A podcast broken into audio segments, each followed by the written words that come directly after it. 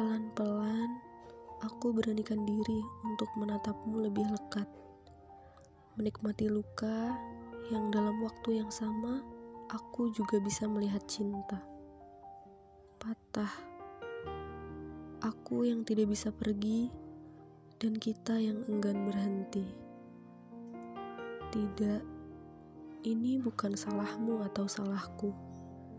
Namun aku yang sedikit terlambat terlambat tahu karena harapku terhadapmu. Hanya aku menjadi tersadar jika di masa itu aku yang menjadikanmu sebagai objek pandangku, sedang di matamu tak ada lagi ruang tersisa untukku. Sudahlah, sekarang bukan lagi perihal luka, tetapi pada hati yang harus ikhlas pada luka yang niscaya akan membekas. Terima kasih telah sama-sama memilih untuk tidak pergi.